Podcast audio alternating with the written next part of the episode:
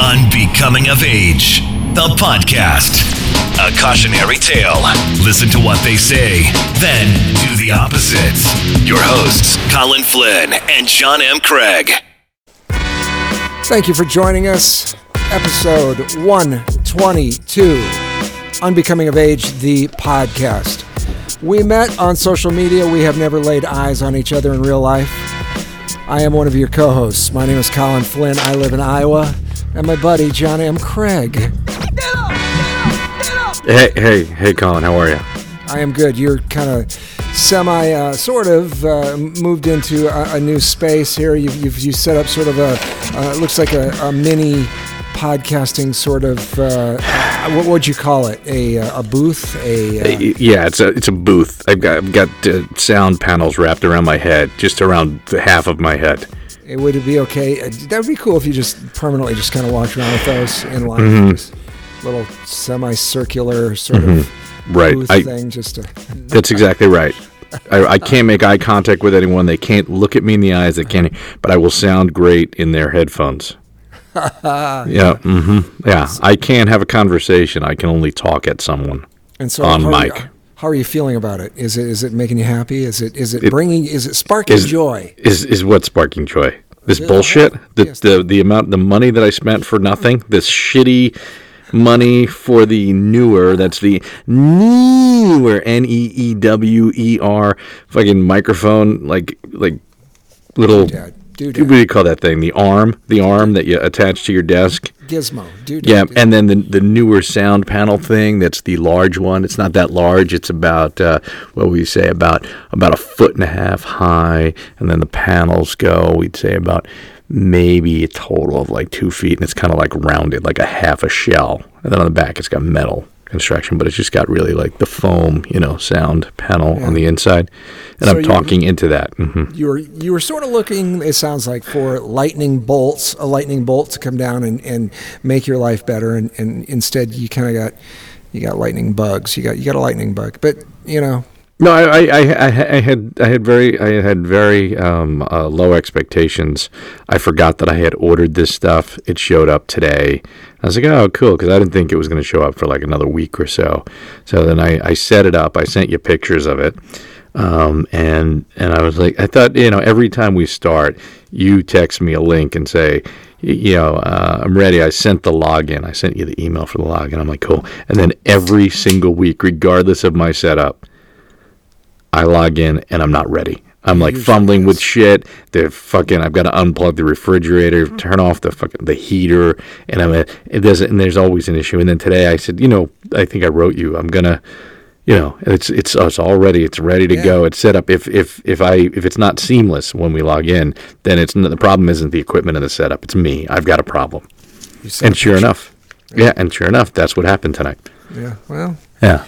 It's, I think you're there now. So let's. Just, no, let's I'm not. I'm not here. I'm not here. No, you're not. There's nothing you can do or say that was going to turn me around. This is going to be what episode is this? 121. 122. But here's here's the oh, thing about the episode numbers fucking Apple. Fucking fuck you, Apple, is what I've got to say. The, the fucking company of Apple, fucking their fucktastic, fucktangular, uh, fuck thing that they've got going on. Uh, so they have decided, they sent a letter out to everybody in the uh, podcasting space today uh, saying that, by the way, uh, there's some things uh, within the Apple back end of the Apple podcast app thing that they use when you when you get signed up that um, we want you all to change and we want you to quit using episode numbers. Seriously. Uh, Why? I, well, they didn't explain why. They just said that it could possibly end up in a situation where you're going to get your your uh, your your show might be removed from uh, the Apple Podcast directory, which would be stupid. So uh, I think, from what I've read, uh, there's been some stuff on Reddit. Some people, um, you know, mostly guesswork, but know, people trying to uh, figure out exactly why they're doing it. And this the the thing I saw today that made more sense than anything was that maybe Siri is having problems with it. You're saying play, you know, some blah blah blah, and Siri's not seeing because people might do it differently. Episodes. Some people might, you know, call it a show. They might use uh, the the numbering like I've been putting zero one two two for episode one twenty two, um, and maybe uh, Siri's having uh, issues trying to figure that shit out. I don't mm-hmm. know, and I'm having issues with you putting uh, zero one two two. I don't know why you're not putting zero zero one two two. What makes you think that we're only going to do nine thousand nine hundred ninety nine podcasts? it's like bottles of beer on the wall. You're a very negative fella. I think you should look. I figured by the time I get to ten thousand beers, then fuck it. You know, it's like I don't know. I just I, I kind of reverse engineered the math, and I thought. No, I think the math is fine. I know. I, I the you math know. is good. Yeah, I mean you. So I'm, what I'm hoping here for, for both of us, because uh, I'm pissed off at Apple, you're pissed off at your equipment. Uh, we'll go, to, wor- we'll go to wor- word of the week here. Uh, we're hoping for a, our halcyon halcyon moment. Uh, that's my vocabulary word that I'm working on for this part of the week. Halcyon. Uh, how do you how do you spell that? H L uh, H A L C Y O N H A L C Y O N. So we're. Oh yeah, yeah. What does that mean? I, I know the word. I'm familiar uh, with the word, but I don't know what it means. Halcyon. It's uh, calm, peaceful, happy. Calm, peaceful, happy is generally what. Uh, That's not my word.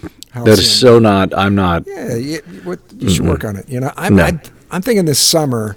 My plan for the summer, uh, I'm uh, because if it ever gets here, because we've still got the fuck you, Mother Nature shit is coming up here, and I'm, I'm uh, whatever. If there's some sort of a, a, religion, some sort of an evil, something I can do right now that, because uh, I know people are praying for warmer weather fuck you, it's not working, is what I'm saying. Uh, prayers are not being answered. We've got minus, we're starting March here in this part of the world with the first four days of March, they've got um, like single digit uh, highs and overnight lows like minus 13. So fuck all that. Uh, anyway, so I'm hoping for uh, summer to get here uh, at some point. Uh, I, am going to try to do kind of an, an American Beauty theme, the, the movie uh, for for summer is what I'm thinking. Um, and parts of it I, I, should probably leave out. I, okay, so I'm thinking um, the garage. I should set the garage up a little more for you know maybe a, a weight bench out there like the, the, the Kevin Spacey character did. you know, he got pissed off at his job and basically said fuck it in the movie and quit his job. And uh, then he, he just started lifting weights. He started smoking a lot of weed and uh, listening to rock and roll music in the garage. Uh, he ran a lot. He did a lot of running with with uh, the gay guys across the street, which I, I don't know that there are any gay guys uh, in the neighborhood. Uh, I'll run with them if if if they want to, if they'll if they'll have me. Um, there's no Mira Sorvino uh, sort of character here. There's no there's no uh, there's no young girl across the street that I can you know peer in her window and have some sort of a strange uh, fascination with. So so that that there is an old lady across. so so basically, what you really want, we need to reach out to the gay community in your neighborhood. We need a couple of gay guys to run with, and a younger hot. We can probably even. Does she have to be a, uh, a blonde? It doesn't matter. No, no. I, I mm. might even just. There's there's an old lady across the street. Yeah, uh, it, she she might have to fill in. Yeah, yeah. it wasn't Mira Sorvino. Mira Sorvino was in her 30s, so in that movie, oh, was, was Mena Or something. Hold on one second. no, no, no, no. I know. It just kind of because it kind of threw me for a loop. I'm like, wait a second. Um, now I got to find See, out. I don't even know, but uh, but you you watched the movie clearly. The gay guy can have the muscle car. I don't really need to buy one, but if I can just occasionally, if he can give me a ride in the muscle car uh, while we're going to buy weed or something like that, that would be okay. And then uh, preferably, nobody nobody gets hurt, so we can leave the guns and the killing and, and the suicides and all that stuff out. Uh, I think, um, or no, wait, it wasn't a suicide. It was the it was the neighbor guy shot him. That's right. It says that fucking uh, uh the other. Yeah. yeah. it's it, it mind-boggling that I got Mena Suvari. I mean, I don't think I've ever seen her in anything else. I was correct on she that. She hasn't. And, yeah. I don't think she's been in much, has she? She's she kind of went away after that for some um, reason. I'm not sure. I'm not sure. She's 40 years old now. And then and then there was another guy. His name is Wes Bentley. I remembered his name too. He's been he, in some stuff. Yeah, he, he was, has maybe. Yeah, he, he, was the, the the kind of creepy kid that had the fascination with uh, Kevin Spacey's daughter, right? And was staring at his eyes at the end of the movie after he had gotten shot in the in the head from uh, uh, what's the character? Uh, well, it was the it was the army guy across the street, right? The the uh, crazy dad. Um, yeah. Oh yeah, yeah. Chris Cooper, right? Chris Cooper's character. Right, right. Yeah, yeah. I haven't seen that movie in a long time, and I remember this shit. Uh, Wes Bentley was in American Horror Story uh, about five years ago. I remember yeah, that. Yeah, and he's been yeah. in some smaller. Yeah, he played a cop in one in that hotel one with Lady Gaga, I think. So yeah, I may uh, I may get some rose petals and uh, you know. Uh, I would just say just stick with the rose petals. Just figure out something with the rose petals. Mm-hmm. I don't mm-hmm. know, but the whole yeah. thing, I'm thinking uh, if I could, yeah, I should lift weights and and run and all that. It, it would be good. It, it, would be, I think, uh, uh, a happy a happy summer if I could do that. It would be it would be all right. And uh, so you know, I, w- I would be I feel cheerful. I, I had this lady that um, there's this lady that okay, she uh, I th- there's this little grocery store uh, kind of across the street from where I work, and they've got this deli thing that I'll go in there occasionally. Be they've, they've got d- decently priced stuff, and it's quick, and I can go in and grab you know a quick something, and I'll go in there. And just, so um, she was in there for a long time.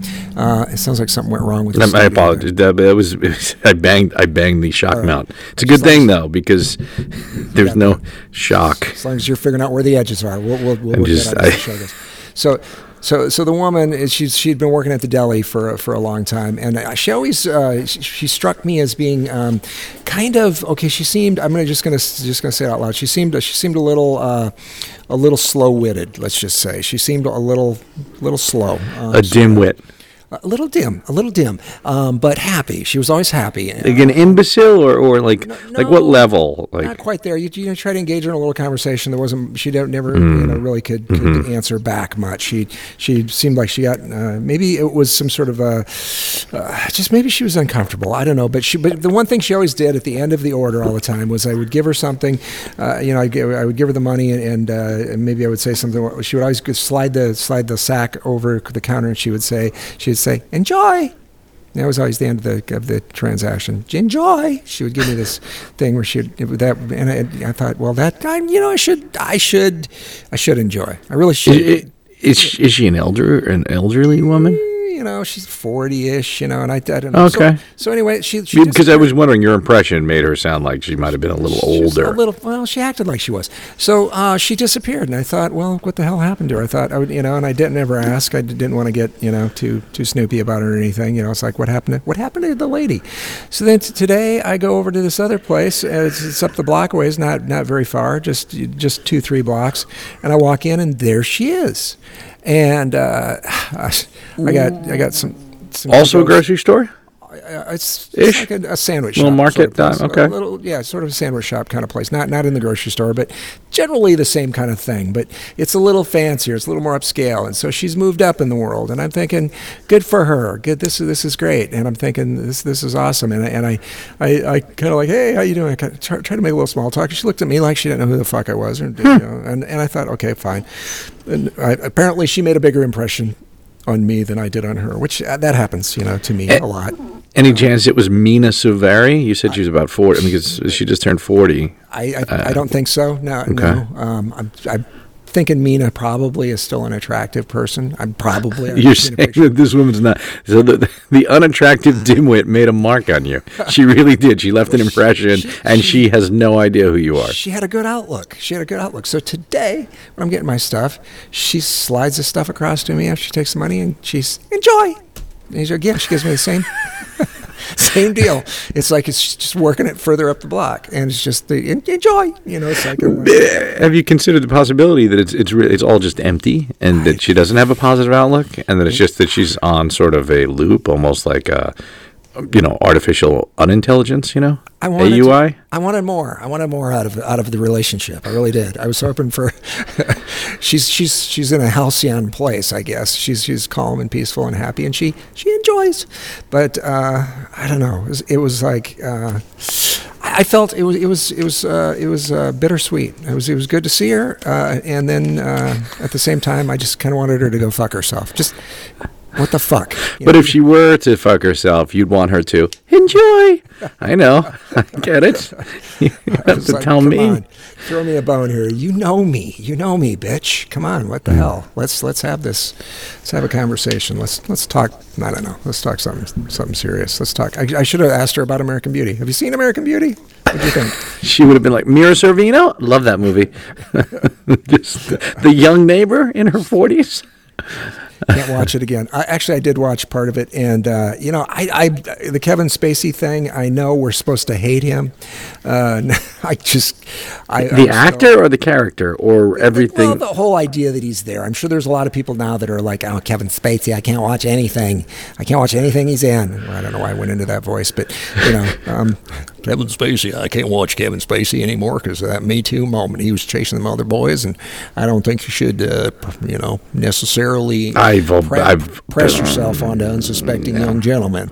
Um, what, unless you're a priest. Unless you're a priest. If you're a priest, you get a pass because God, then you got an agreement with God. Why just, are we doing this voice? Just, Nobody uh, thinks that. They, they, just uh, they just uh, announced in uh, Sioux City, Iowa, which is from where I'm from. They just uh, mm-hmm. had another press conference this week and said, "Okay, here's the list." We we we, we comprehensively went back and we looked back all the way to uh, I don't know remember what year it was, but it was a long ways back. They they have this list and they said we feel this is the comprehensive list. These are the these are the priests that were that were responsible. And one particular priest was responsible responsible for 35 uh, 35 instances, he was the one that was in my hometown, and uh, it was I can tell you was considered very affable, very very. He was a very popular guy. People liked him, uh, and but he was apparently sticking his uh, whatever. Wow. Um, I uh, now do you, is he older than you? Your age? Do you know? He, was yeah. He's uh, he would be like in his 80s or some shit. Okay. And do you remember that? You remember this priest? I remember him. Yeah yeah, uh, he was he was one of the priests. Don't very often, uh, if you if you grew up Catholic, you know, most priests are pretty dour the way they deliver uh, the, just the whole thing. Many, sure, yeah, of a certain of a certain age and time yeah, period, yeah, yes. Mm. Yeah, and he was uh, he was completely different than those types. He he always had a joke with every sermon. He he worked in right. some sort of a, mm-hmm. a, funny thing all the time. Really? Yeah, he was one of those kind of guys, and uh, really uh, people people really thought he was he was great. And but then uh, I did read though, and because um, uh, uh, they said that the, the, the, that diocese has paid out 4.2 million dollars uh, in reparations to these people that um, they're they're trying to get to you know these boys that are now men. They're basically trying to you know I don't mean, get, well, they're trying to get them shut up and go away, I guess, for the most part. But $4.2 million. And I'm wondering how much that money has come back to, to the, my community and maybe done some good. Maybe somebody's opened a business or been able to do something later in life without, you know, waking up. There's know. no amount of money that I'd oh, be okay yeah, with. Yeah, yeah. You know, I mean, in the sense that it, it's just sort of like, I, it's, well, yeah, that, that's one. Now, I, I, now, yeah, I, well, now, if a priest wanted to, if a, you know, if a priest wanted to bugger me for 4.2 million, I'd, I'd probably consider it. But, um, just yeah, brief, but, yeah, but as a boy, as a boy, no, you know, boy. I mean, yeah, as a boy, I'm listen. I, I'm. I'm very. I don't have, as far as I know, I don't have any repressed memories. Uh, I was a. I was a Cub Scout. Yes. I was. I was a wee below we belong. Yes, you know, like belong, the. Yeah. I was never a Boy Scout, so yeah, uh, yeah. you know, um, I don't remember. I wasn't. I was never an altar boy. Were you an altar boy? I wasn't. I was. I was an altar boy, and uh, I was uh, also in, in Boy Scouts. Both of those mm-hmm. things. And do you remember anything? I mean, not that no, we should no. really talk about. I, I really I don't. Mean, we, we yeah, I don't know. Nothing. We no, we we had a uh, the the one uh, church where I was an altar boy at the longest. Uh, we had a uh, uh, we had a priest there that um, never had any accusations anywhere leveled against him. He and I, you know, there, you know, I don't know, like you say, repressed memories. I'm, I'm sure there weren't any. Uh, I can tell you though, that guy was a fucking straight up lush alcoholic. He drank like a motherfucker. The affable uh, priest? The, well, I don't know about the affable one, but the no, the one at my, the one that I was around the most. That I, oh, oh, you're saying this guy is, ne- has, as far as you know, has not been accused of any not, not inappropriate, accused, but accused. he you remember him drinking. Yes, yes, yes. Now there was another priest that I remember. Oh, drinking. Yeah, I remember him. Pour, yeah, he poured it down.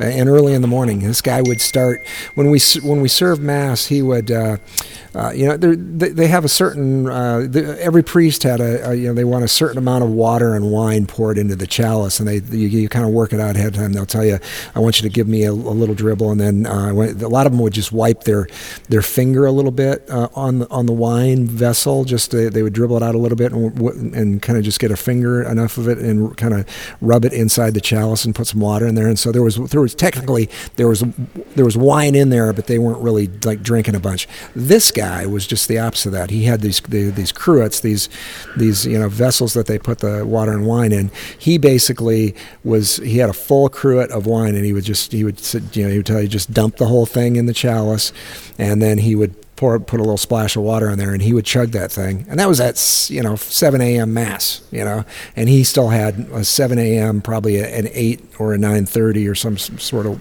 something. But he you know he was doing a, a pretty good sized glass of wine for for breakfast, a couple you know a couple glasses every day. So yeah, he was chugging it down, and. Uh, that's what they did for the most part. I think a lot of those those guys, but uh, yeah, I didn't spend a lot of time around uh, around priests. I was not an altar boy.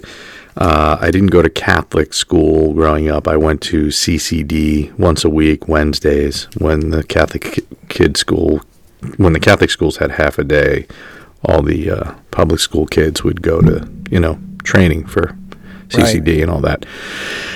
And so, and then again, I feel very fortunate. I, uh, I my cousin. I think I've said talked about this once before. My my cousin, when he was around fourteen, I believe there was a priest that took he and his friends down to um, from Pennsylvania to like uh, the Jersey Shore. Now I don't know if it was a full weekend. I don't know if there were other adults there. I'm I'm very curious about that. I, I like. I don't know. I, I if my children were young teenagers, you know, anywhere between, you know, like single, late single digits, you know, to about like teenager, 15, 16, I don't think I'd be okay with them going with a priest or a, a, a, a Cub Scout, Boy Scout, like even the camping trips when, when Cameron was really young, if, if, if I couldn't be on the camping trip, I didn't want him to go. I was concerned. I was concerned, even though I knew most of the guys that were like the uh, the pack leaders or whatever you call them, the scout masters. Um, I don't know all those boys. What what about you know like if if if if my son is uh, 11 or 12, right? There was the time when you, you before you cross over from like Webelo to uh, Boy Scouts, and I'm sure that if anyone's listening and knows all this stuff, I'm just talking about a general range. There was an opportunity for him to go on a you know a camping trip, and it was like, no, I'm good. He's not going to go because what if what if there's a huge difference between a, a 12, 13 year old, like a kid that has not had puberty, right, been there, and like a 16, 17 year old boy, even 18. Oh you know? yeah, yeah, yeah. Like, like that's all, yeah, scary shit, man. And and I yeah, I don't know. There's there's something about a, a teenage hormonal boy that even if they weren't gay, there was a you know, there's something. You know, there's a lot of testosterone and ugh. Yeah, yeah. You know, uh, and anyway. now we have more of a, a, frame of reference. I think back then, uh, people were just, you know, I don't know. They they just thought they they. Uh, we were more trusting. I don't think they really delusional. Thought, there were jokes when I was in. I, I remember in grade school a, a, joke that you know was told. Somebody would say, you know, how do you get a how do you get a nun pregnant? And the punchline was dress her up like an altar boy. Um, that was when I was in grade school, fucking uh. way back. You know, back in the sepia tone days of of, of yore. I don't remember that um, joke. Um, yeah, I. It's like one of really? the first, first jokes I learned. So obviously there was some reason for people to have been telling that joke. There was some uh, level of suspicion right. you, that yeah, was out there. Yeah.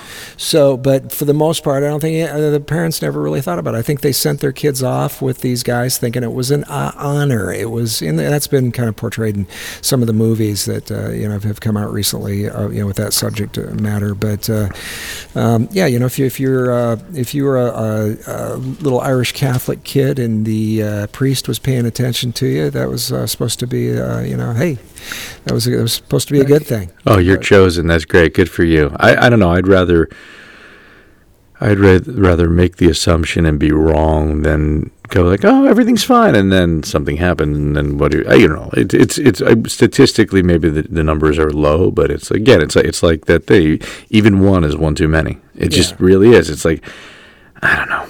Well, the st- statistics were pretty high, actually, as it turned out. If you look at those numbers, well, it's like, are you fucking kidding me? This guy from this little town in Iowa, for the time he was there for 10 years, he's, he's had 35 kids that have come forward. Uh, 35 people have uh, uh, come shit. forward and said, yes, uh, you know, this happened to me. So if uh, 35 in 10 years, he was on a pretty, pretty heavy clip. And I'm sure there's Jesus. some I'm sure there are some that have not come forward or have, you know, have died or whatever. Makes me think. Sometimes I think back to somebody I knew that uh, has has passed away, in, you know, for whatever reason. I've, I've got a couple friends that um, uh, that I went to high school with that um, died in sort of, uh, uh I wouldn't say unexplained, but they were in car, you know, like single car accidents or motorcycle things, like some things that went on that were really reckless. They went off a road and hit a tree things like that. And it makes me wonder sometimes, It's like maybe there's somebody that was had you know this this uh, horrible guilt grief thing going on, and and just off themselves, but you know, without wanting to tell anybody about what was going on, because. Uh,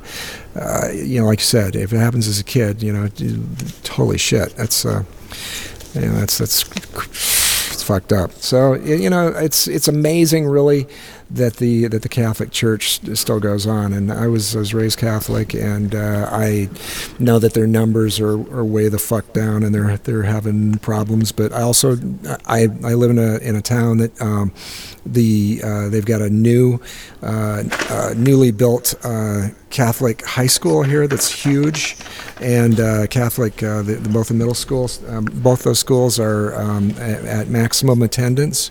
It costs you, I think the the high school, the Catholic high school per student, about I think it's about seven grand a year for somebody to send a, a student there, and it's there's there's a lot of people that aren't Catholic that are sending their kid to school there because it's a it's a you know they're, they're not happy with what's going on in the in the public school system. Our public schools here have a bunch of fucking problems uh, that I've talked about, and uh, you know if you've got the money, if you've got the the downstroke to send the kid off to some place where there's far less issues than are going on uh, in the in the public school system, they're they're they're still doing it, and like I said, they're they're at capacity. They're uh, there's a wait list.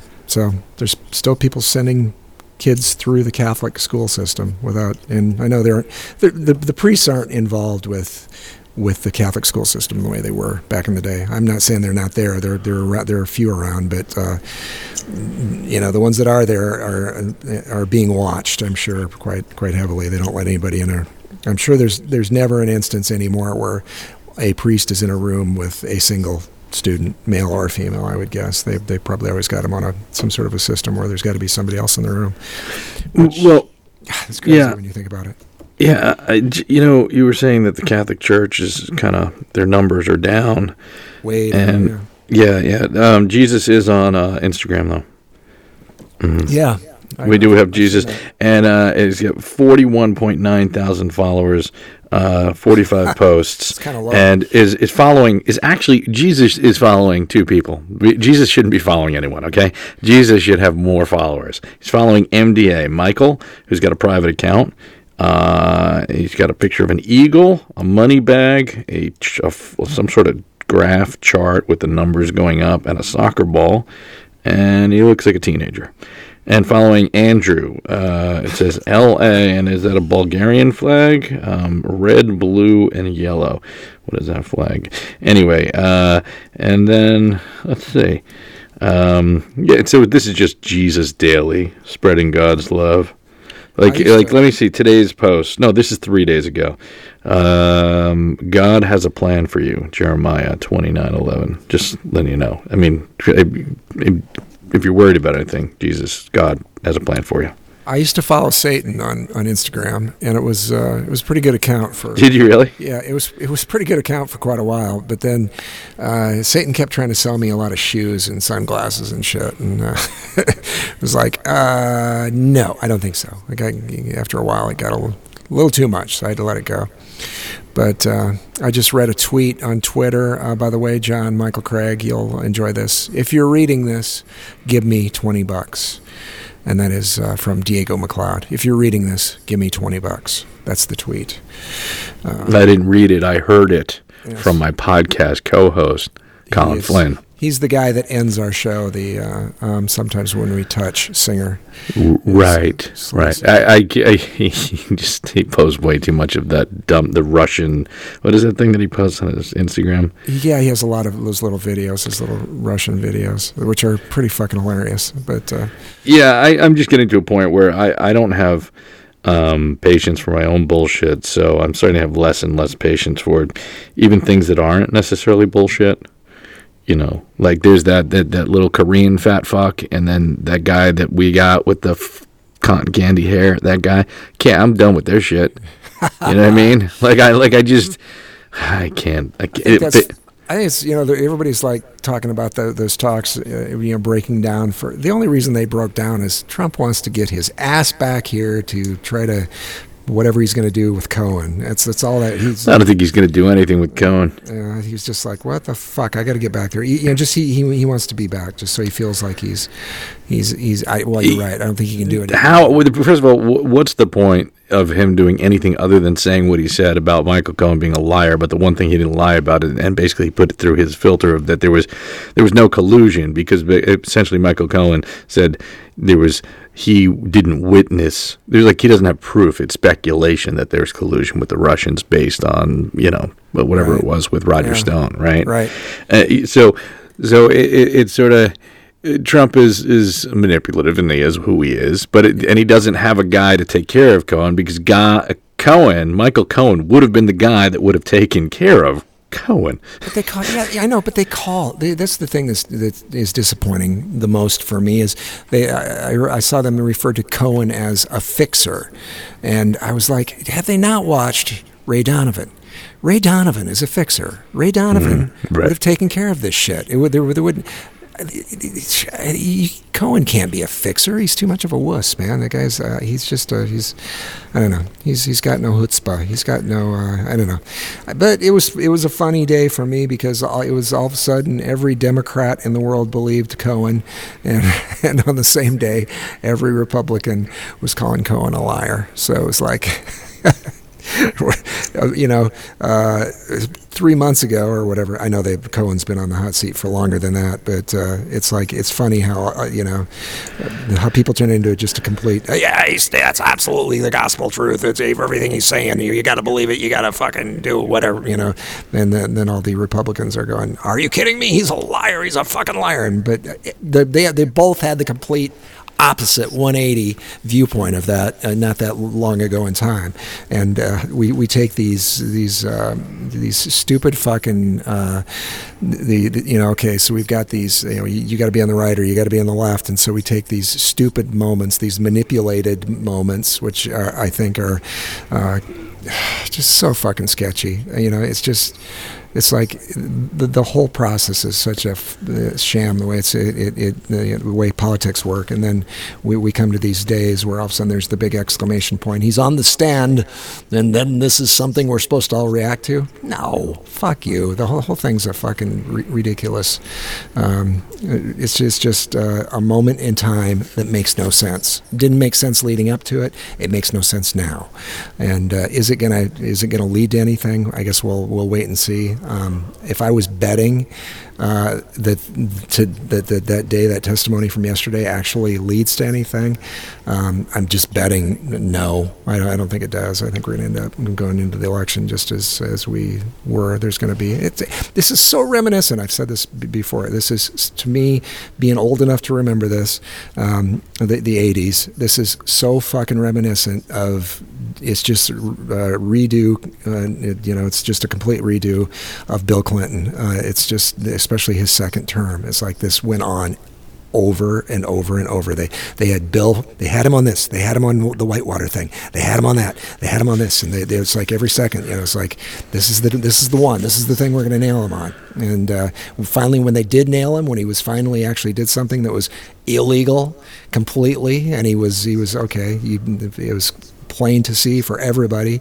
that there was a perjury thing that went on, and he was impeached in the House. What happened the next day? The next day, the Senate overturned it. and that's what would, what would happen today in today's world.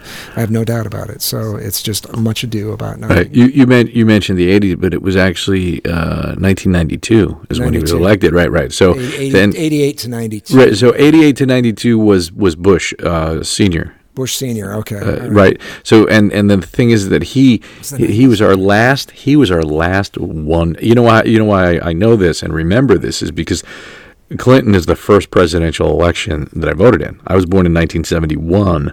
So in 1988, when would that election have been? It would have been in in, November of '88. yeah, yeah. Yep, right. and I in in September of '88 I turned 17, so I missed that '88 election right. by like you know paying attention all that yeah. a little less than a year, you know, and so so then uh, Clinton was the first time I was able to vote for the president and so I, which I, I, think I've voted in every presidential election since then. I've never been thrilled going into that voting booth, but uh, yeah, Clinton. Um, it, first, but but Clinton. The first time was the Ross Perot election, where where he Clinton was elected um, by some really low margin because uh, because of the Ross Perot fact. Yeah, that was a uh, a monkey wrench. Yeah, yeah. A very wealthy. Did he run as an independent? I yes, don't really remember. Yeah. I think he did. Yeah, yeah. Yeah. Yeah. What was uh, what was uh, his vice presidential guy? Stockdale. Oh yeah. That, was that older military guy. It was some old guy who had no business, who had no business being a, a, politician. Yeah, it was just bad. The whole thing was batshit crazy. All of it was, and, and Perot was just this. He he, he was in for the, running for a while, and then he announced that he, he was out, and then he came, and then he had this big press conference, and that was in the days when people actually, when there was a press conference, there was still basically three channels. People had cable, but it was still where where people paid attention to the you know the major right. three networks. It was pre CNN, it was pre Fox News, and all that shit. So uh, when the three networks came on, it, uh, people paid attention. And Ross Perot basically bought airtime, and everybody was watching. I'm back right. in. I'm back in. Yeah, yeah. You can't yeah. keep a dog off the porch. He was. yeah, yeah. I mean, did he actually have an infomercial? He may have had an. I don't I know if he had he one. no, no. But I mean, because the laws, uh, equal time laws, are are pretty particular, or they were back then. I don't know what it was like, but I vaguely remember something a little bit untraditional for promoting your campaign, your presidential yeah. campaign. But uh, George um, Herbert Walker Bush, the, the the one who just passed away recently, he he's the, he's the last uh, one term president that we've had. Yeah. Right? Isn't that right? Because you had Clinton for back to back, then you had George W. Bush back to back. That's uh, 16 yeah. years. Right and then you had Obama back to back. Holy shit! Yeah, time fucking. Yeah. you got twenty years, and now you've got uh, this guy, Trump. Right. Yeah, you know, I'm hoping one term. I don't know what I hope. I don't know. I just want something that I just can't with this guy. Yeah, not a fan. I, there still has to be somebody. There's got to be out of all the 20 or so people that have been that have announced, and uh, more and more keep showing up here in Iowa too. Uh, uh, they're I guess testing the waters or, or, or whatever goes on when they show up in Iowa.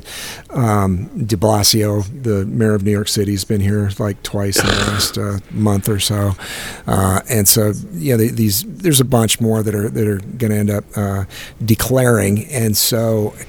Uh, one has to stand up and uh, and stick out a little bit as, as being somebody that can that can uh, actually you know be the one that's a big enough deal to to get well you got to get the nomination then you got to beat him. And I'm so far still I don't I don't know who the hell that w- would be.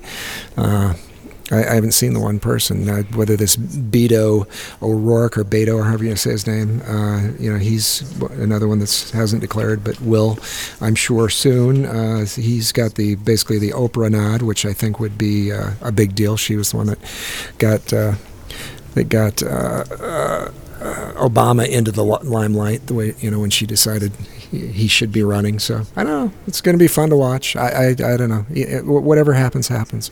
Um, but God, some of these distractions, like like this thing with Cohen, is I, I am still calling that a distraction.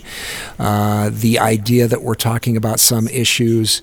Um, uh, like Medicare for everybody. Um, Medicare for everybody just means you know we're gonna we're going to take the healthcare industry and let the government run it. If you think about the unlikelihood of that ever happening, uh, it, it's okay. You would have to pull down the uh, if you look at it, the, the, major industries you would have to pull down. You would have to pull down all, big pharma because they're um, you know run a lot of that.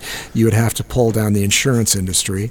You would have to pull down all the hospital industry as well as the university systems that are the you know the feeders for they they've got their own you know their hospitals obviously and they're the the feeder system for for all of this with their with their doctors. So if you take those four major industries and you look at all of the all of the um, well the hedge funds that, uh, thrive off of those industries, and then you take the lobbyists that work for those hedge funds and uh, put that all into the into the hat and think about the unlikelihood that you're going to pull that behemoth down, you know, to to privatize insurance and let government run it. Uh, you think? I mean, in our lifetime, in anybody's lifetime, you, you really think that's going to happen?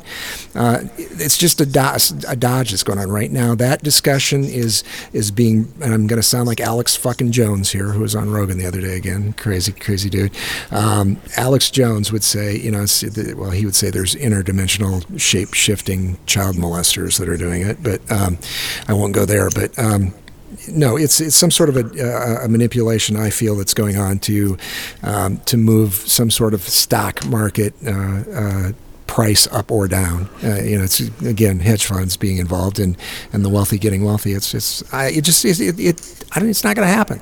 It, and it's like well, I don't know. CVS is uh, throwing their hat in the ring even deeper with these. Uh, they're trying to do more and more preventative care things mm-hmm. at a CVS, which is right. sort of a mixed deal because it's it's not it it may you know there may be some things I mean beyond a flu shot you know you might be able to get a checkup yeah you still might have to go to an emergency room or a hospital right. if they find there's something wrong with you but I guess the challenge there is is that you're the concern would be if someone decides to go to a CVS rather than go to a primary care physician uh, on the regular. You know what I'm saying? Because you you don't have health insur- or right, insurance right. or you want to save money.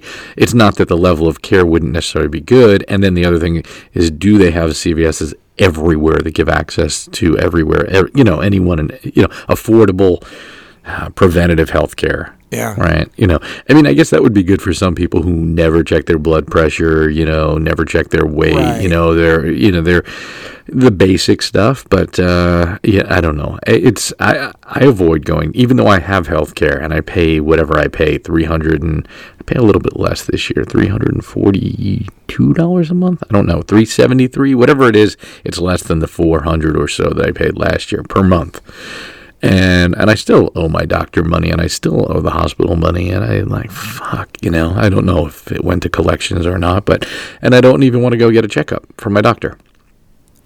I really don't. I don't. I, I mean, I because of the cost, because of all. That, well, because uh, last year when I went to the doctor, my you know yearly checkup, it was taken care of by my health insurance company, but you know right, by right. Oscar Healthcare but I'm paying 373 a month. You know what I'm saying? Like it's like okay, that's taken care of. And then he asked, you know, recommended I take a series of tests, including a stress test because of my, right. you know, my my age. Sorry, I keep knocking the windscreen thing.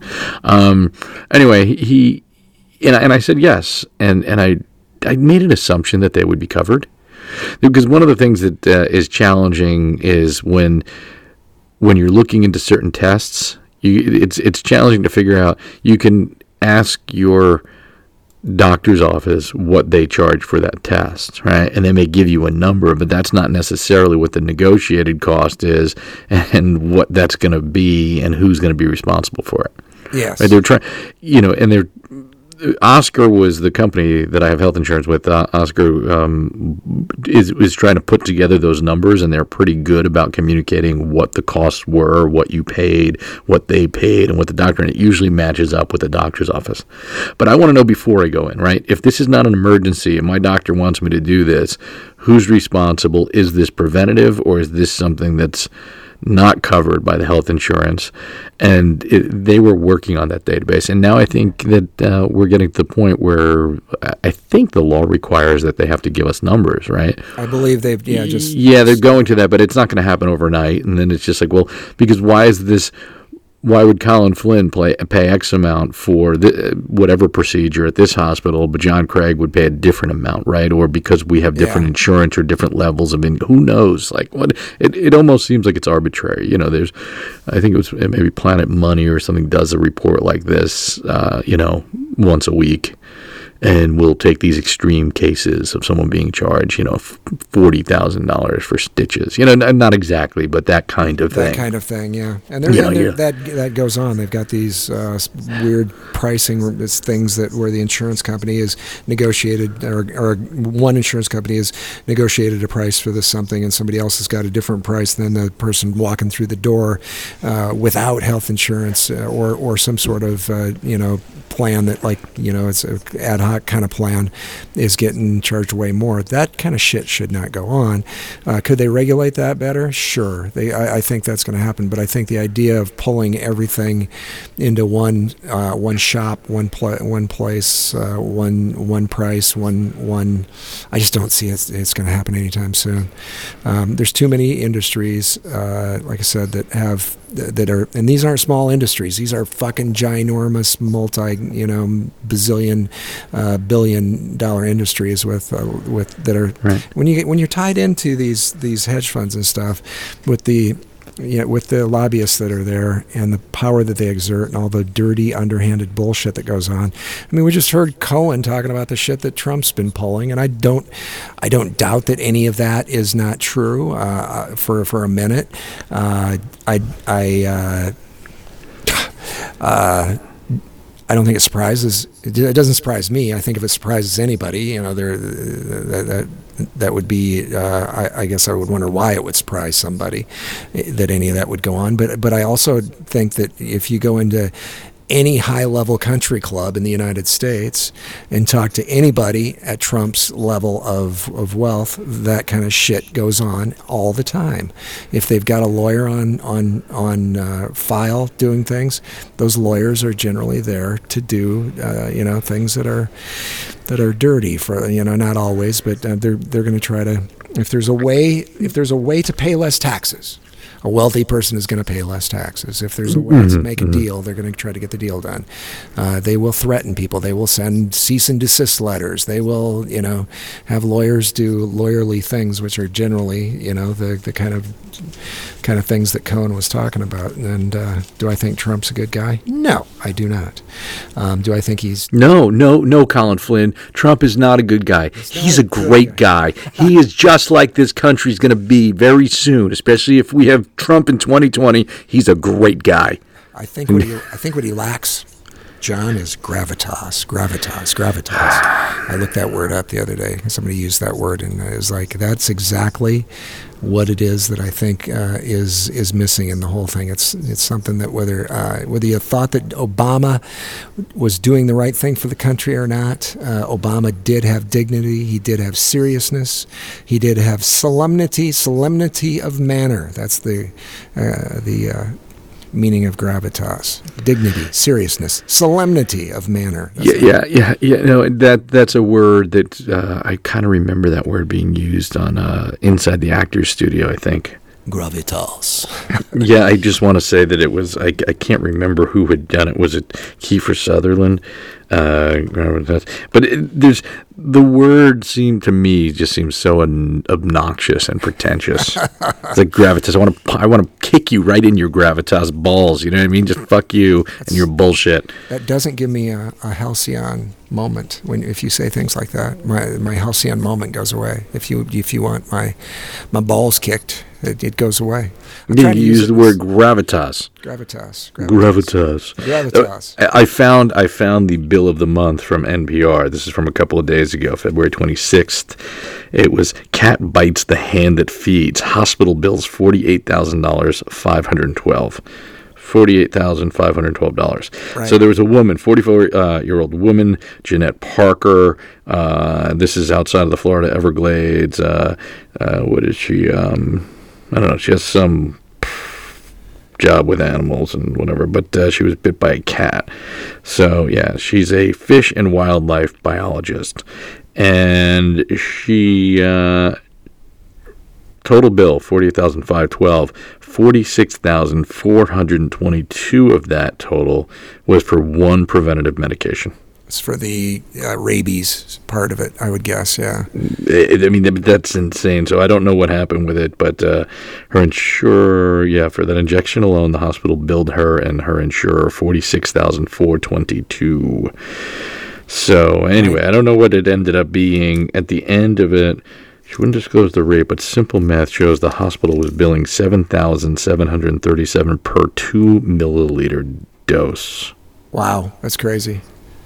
Yeah, yeah. The hospital lowered its charge for rabies immune um, globulin to 1,650 per two milliliters, which would have made Parker's bill 9,900. Still high, but not sky high.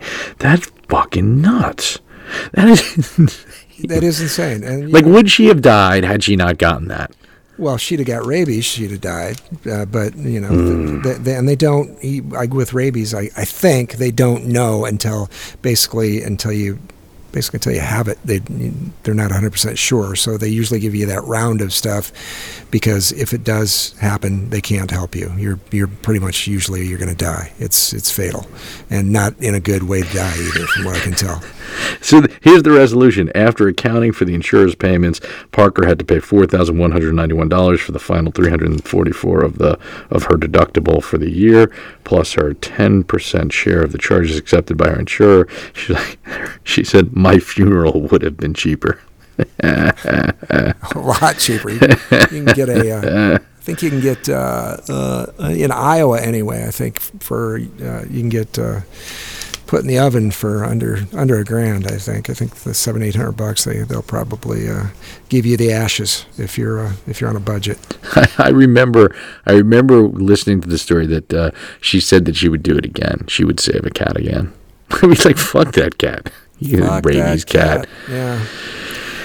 Yeah, that's yeah. a lot. I, you know, you read those stories. There was one today about some guy that uh, drowned somehow trying to save a dog, and uh, I can understand the emotion. Somebody's got a pet involved, but holy shit, when those when those stories uh, get told uh, afterwards, you're like, Jesus, what were you thinking, dude? Well, you know, it's like that. You know, you get caught up in the moment, and shit falls apart. And I guess you know, it's. it's uh, something yeah. you never never yeah. say never. So I, I I don't know, but uh, yeah. So you wouldn't go in and uh, save your cat, either one of your cats, the the, the Thumper or, or Steve. What what are their names again?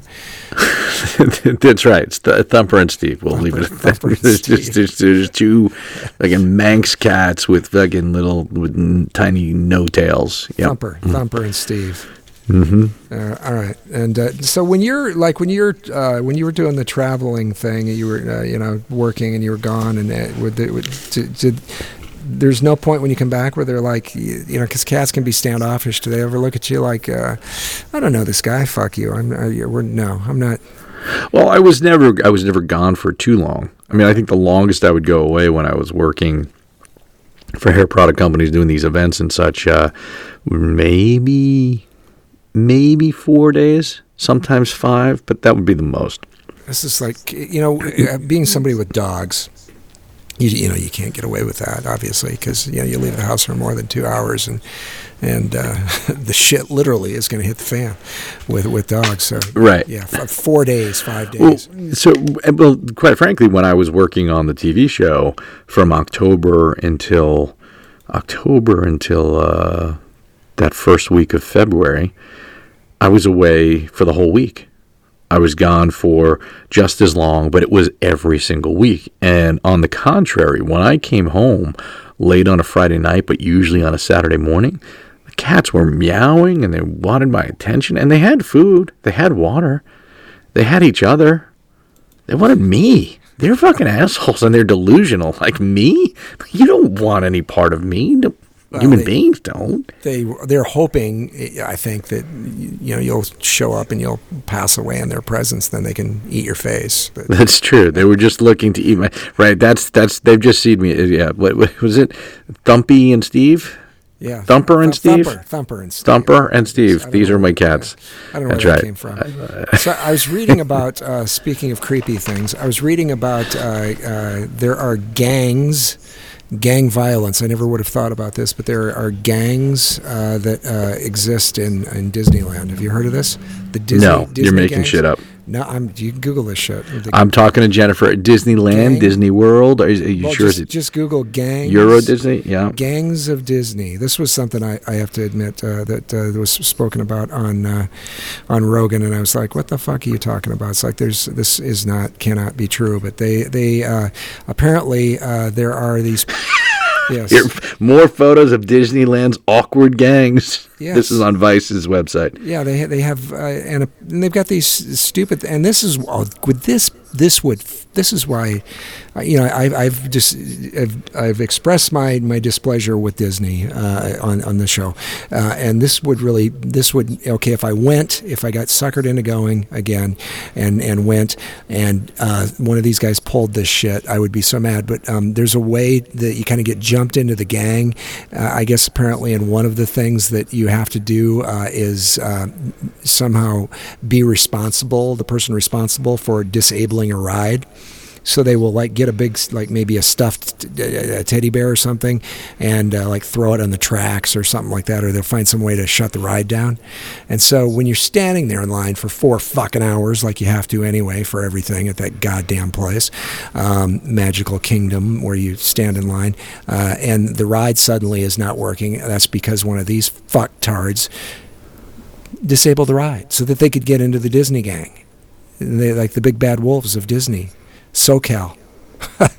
these these people exist, and uh, I'm just like, all right, yeah, we have we have a all right. John I, and I have a common acquaintance that is Jennifer Elin, yes. uh, lives in Southern California, and she's a uh, season pass holder to Disneyland, and, and, and she loves it. She goes all the time. She posts pictures on several her, times a week. Yep. Mm-hmm. yes, yeah. yeah, yeah. And I don't hate on Disney or Disney World. Now, I'm not a big fan of these Disney gangs at all, but yeah, I mean, I haven't interacted with Jennifer. She doesn't listen to podcasts. She she did tell me one day she listened to this, uh, and I don't it was, believe it. She did, and she, I know she did because uh, I was uh, razzing you about uh, your uh, your ex-wife, and I was uh, I think that was the one where I was suggesting that the two of you. Yeah, should, should yeah, I know what you were suggesting. Yeah, yeah, I know what you were saying. I was yeah. as long as it was the Thanksgiving. It was I wouldn't I wouldn't want that to happen. Where are we going to? I don't want Thumper and Steve watching. You know. I was thought maybe you know you guys could you know share share the gravy is what I was suggesting on that show after Thanksgiving or something, uh, gravy cleanup or something like that. I'm, I'm trying to come up with a, with a metaphor, with an analogy. Uh, anyway, she had heard that and she uh, she sent me a text and she was like, she was she was told you to be nice. What was she saying? No, she, well, there, see, in every story, there's there's there's the protagonist, there's the antagonist, mm-hmm. um, and uh, I, you know, you were uh, in a place there where uh, I think you were at least maybe the reluctant protagonist, but you were definitely uh, serving the role of the protagonist uh, for that in that storyline, and so I had to I had to antagonize a little bit. So she. Uh, I think she actually was amused by it because uh, mm-hmm. she, she, thought I yeah, had taken, taken it a ways uh, and I took it to the uncomfortable uncomfortable place, and then, uh, you know, as usual, I just kind of backed off. But uh, yeah, I, so as I'm reading more about these gangs, these Disneyland. So here's this is an article from the Los Angeles Times. This is a uh, this is from the beginning of February of uh, 2018, actually. And it says um, they stroll through Disneyland in packs of 20 or more motley crews, crews that resemble a cross between the Hells Angels motorcycle gang and a grown up Mickey Mouse Club with their Disney themed tattoos and their matching denim vests strewn with trading pins and logos. Disneyland social clubs, by most accounts, are harmless alliances of friends and families who meet up at the park to share a nerdy obsession for all things Disney, with club names such as Neverland Mermaids and Tigger Please. Um, it's all about the shared love for Disney. Yeah, a bunch of losers. Uh, there's no one. There's nothing called Tigger Please. It's not Tigger Please. There is one called the Tigger Army, but uh, I was trying to shoehorn a joke. The word. Never mind. Uh, I failed. You're talking about a, a rub and a rub and Tigger club. uh, so, so the the uh, so the, just uh, failed uh, jokes. Uh, you know, I, I was talking to you recently about stand up comedy and how uh, I wanted to do it again. And you're going and up, it's, you're going up. Yeah, yeah, uh, in time maybe. Although I'm not so sure after the show that I went to last night. What, what made you change your mind about last night? Well, well, it didn't make me change my mind. I just I went to see a show that my my my friend uh, my friend Eric, you know, the guy I went to college with, uh, who lives in New York now. He was hosting a show called uh, "What's So Funny," and uh, there's this um, other stand-up comic that he was doing the show with. So Eric was the host, and the other guy had the concept. What's so funny? And the concept essentially, it was hard to really get my head around, but uh, there was some infighting with these guys, and and uh, and so it was. You know, have you seen Springsteen on Broadway? I have not, but have uh, you're not, familiar no. with it. Okay, but you know, I, Springsteen. I know the, the, idea of it. Yeah, yeah, yeah. Springsteen by himself, I think, playing acoustic guitar, playing yeah. his songs, and then right. telling the story behind it. Well, essentially, the other comedian, Joe, saw that was inspired and wanted to do something like that and and then like you essentially tell your jokes and then you explain the story behind it okay. And something like that. Yeah. So uh, last night and then i guess the not last night but at the previous show last week the guy Joe was kind of not heckling uh, Eric, but was like calling him out and giving him shit, and it was like kind of awkward. And then after the show, they the other three comics, Eric and the other two guys, and and this guy that were sort of trying to put the show together, were sort of saying like, "Don't do that, don't do that." So last night, Eric goes up and he brings up the Bruce Springsteen thing, and he's like, you know, explains the whole thing where you know six comedians come up and you've got three bullet points and you basically are to tell a story that you've never shared on stage before, right? And then you explain whatever. And then you've got like the stool that's the serious chair and there's a music stand and you have your notes and whatever, but you don't really do notes when you do stand up comedy. It's such a weird thing, but whatever. And so so Eric opens up the show, hosts 10 minutes, and then he brings up Joe and Joe comes up and does his bit and then he immediately calls out Eric for explaining the show wrong. And then after Joe finishes his set, after he stops talking about Eric, Eric comes up and he asks, "Oh, well, how do you think it went?" And then Joe just fucking like attacked him. Like it seemed like Andy Kaufman shit, like it was fake. He's just like, you know what? Fuck you. You don't have any friends. Nobody likes you. You wake and bake. You wake. you wake up at like four o'clock every day and he's like he's like you know what fuck you you're done get out of here you're I fired you. You're fired. And he fired him. He quit. Eric did not come up until the end of the show and it wasn't a bit. Like it was so weird and dark and twisted and I loved every fucking second of it, but wanted would want no part of being up on that stage, man. I mean, the show went off and the guy that that, that closed the show did a great job. He's another guy that you know, here here it is. Here's this guy Joe telling Eric he's got no friends and uh, he, and here I am. I'm a friend of Eric's for a good 28 years. Yeah. The guy that closed the show has known Eric since high school. So he's known Eric. Like this guy actually stayed at Eric's house for like 3 months while he was going shit with going through shit from with his family. You know what I'm saying? Like so he does have friends. He's got real friends for a long time, and two of them are at the fucking show. You know what I mean? It's right. like, and uh, it, it, the stuff about uh, Eric sleeping until 4 p.m. and waking and baking and possibly drinking too much and all that other shit. True. however, however, as Eric said last night, not relevant. which is true. It wasn't relevant, but it, that doesn't stop me. Like um, I went there as a friend of Eric's, and I didn't know what to expect, and I just I went to to shoot video for him. That's it. I set up some I had two cameras, audio and recorded the damn thing. And it was weird when he got fired. I'm standing there in the middle of this small club, you know, the West Side Comedy Club. At like it's right by the Beacon Theater. It's on uh, the corner of 75th and Broadway, and it's right below there's uh, this place called Playa Betty's, which is just sort of like this big restaurant. And I guess the guy owns the space downstairs, small comedy club. It was cool, you know. It's in the, it's kind of in the basement and whatever. And uh, but I'm standing there going like, what am I supposed to do? There's a show going on right now. There's no intermission. Like I'm standing right in the middle. There weren't a lot of um, you know audience members there. Yeah. But nonetheless, I'm like, I'm texting Aaron. I'm like, I don't. I mean, I, I, will meet up with you. I, I mean, I can't like make it worse, you know. I don't want to be any part of that. And quite frankly, I wanted to capture the rest of the show. I was like, this is fantastic. And uh, but I, when I I tried to talk to Joe after the show, uh, I didn't really meet him and ask him, hey, can I interview about that? I? I want to make a documentary. I want to know what the fuck's going on here.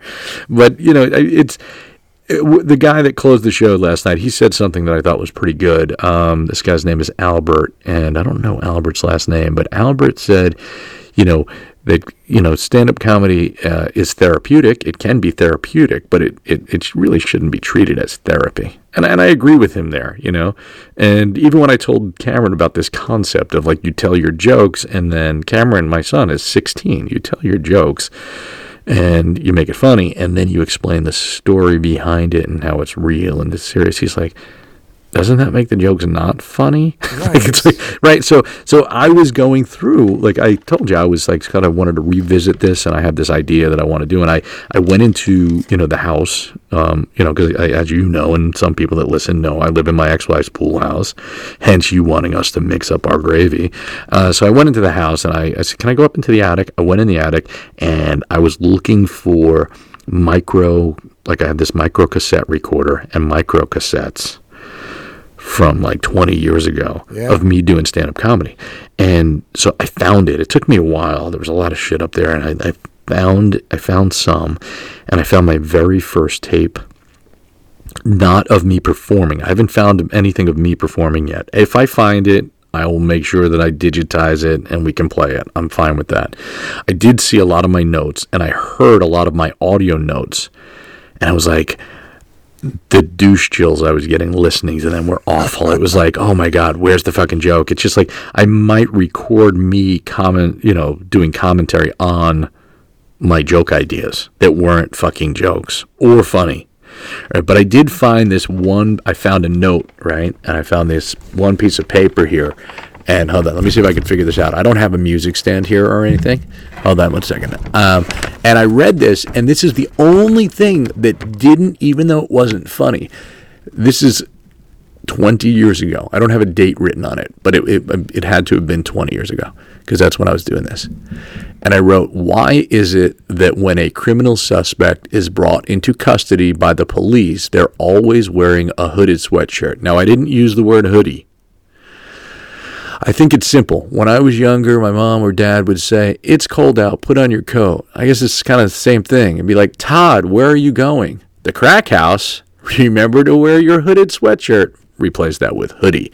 So I think what I was trying to do there was to try to make a joke about um, you know, you would wear if you go to a you know an interview, you know, you you you have to bring your resume and you wear a suit. You know, same kind of thing. If you're going to do you know nefarious shit, you wear a hoodie.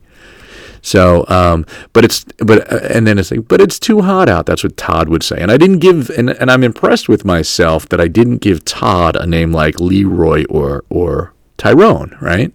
And I wasn't politically correct back then. I don't even think that was a thing.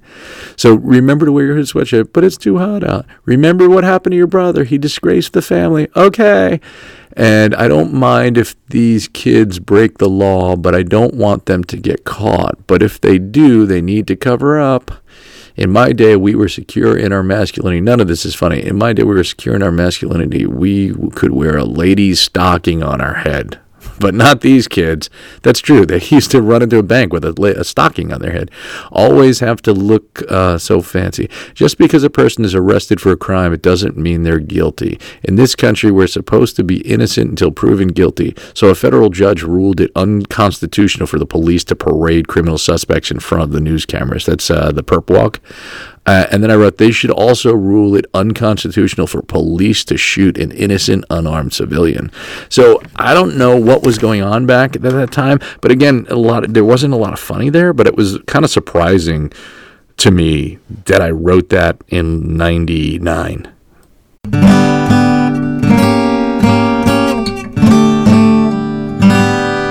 And that, ladies and gentlemen, is our show.